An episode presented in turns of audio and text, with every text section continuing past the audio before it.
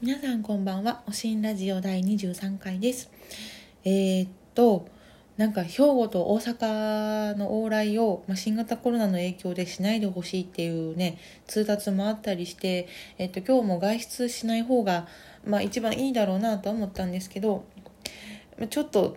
ねあの人気の少ないところに行こうかなっていうところで、えっと、奈良県の吉野郡十津川村っていうところまでちょっと今日は家族で出かけてきましたっていう、今日は日記のラジオになります。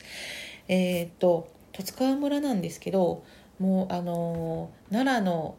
ほぼ和歌山ですかね。えー、っとその奈良の大仏とかあるところじゃなくて、めちゃめちゃ山深いところなんですね。で、えー、っと大阪から行っても、えー、っと五条市っていうあたりまでは高速と、まあ、あとは市街地を通って行けるんですけど、あとはもう十津川村までだいたいにじかんぐらいずっと山道なんです。なので結構で途中ねあのもう車がすれ違えないぐらいの細いところもあったりして、もう本当に子供は車酔いしやすいし、結構運転してても結構疲れてしまうぐらい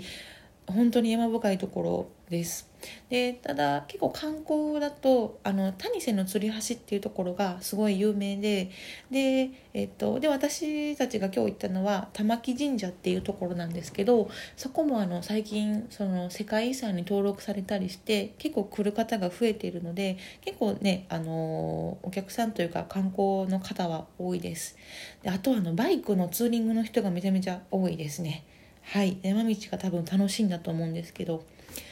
でえっと玉置神社っていうところなんですけど、なんかね夫の両親が、まあ、何かしらゆかりがあるということで、昔から結構何度もそのね夫の家族は参ってたみたいで、でまあそれで私もね夫と、まあ、家族で行ける時に行こうって思って、まあ、年ににかいぐらい行っているんですけど。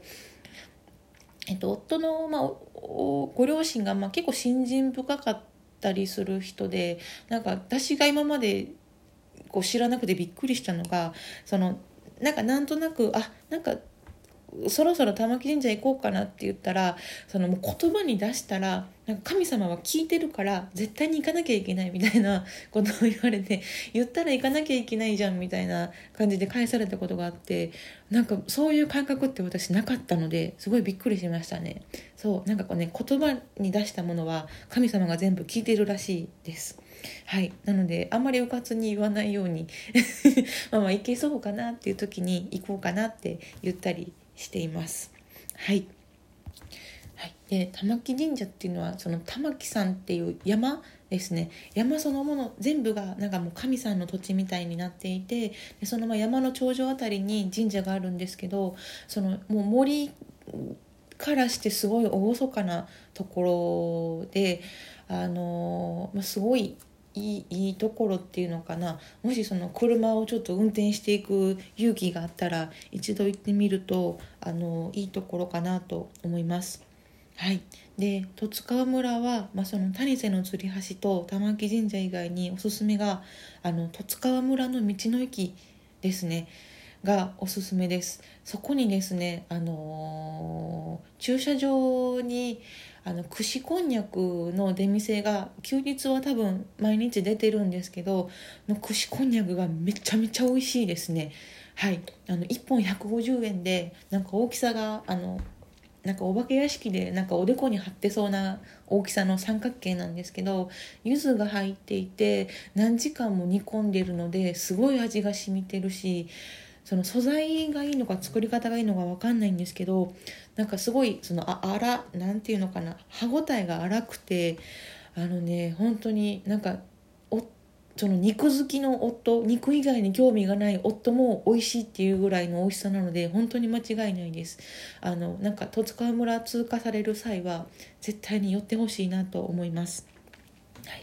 い、であとは個人的にその十津川村に行くときに楽しみなのが、えー、っと鉄道の跡があちらこちらにあるんですね。その、えっと、御神線っていうあの路線があって、で、えっと、その奈良市の五条から和歌山の新宮っていうところまでを地図で見てもらったら分かるんですけど、すごい距離があって、そこを鉄道で結ぼうっていう無謀な計画が昔あって、結局途中で、まあ、頓挫してしまったので、その線路が開通しないまま終わっちゃってる、その廃線ではなくって未成線、要はな成立しなかった線の扱いなんですけど、その途中までがあの数年前までそのバスの専用路線で使われてたりして、あのそのど車で十津川村まで行く途中でその未成線の橋桁が残ってたりとか、あのっていうのがあるので、なんかそれを見つけるたびに、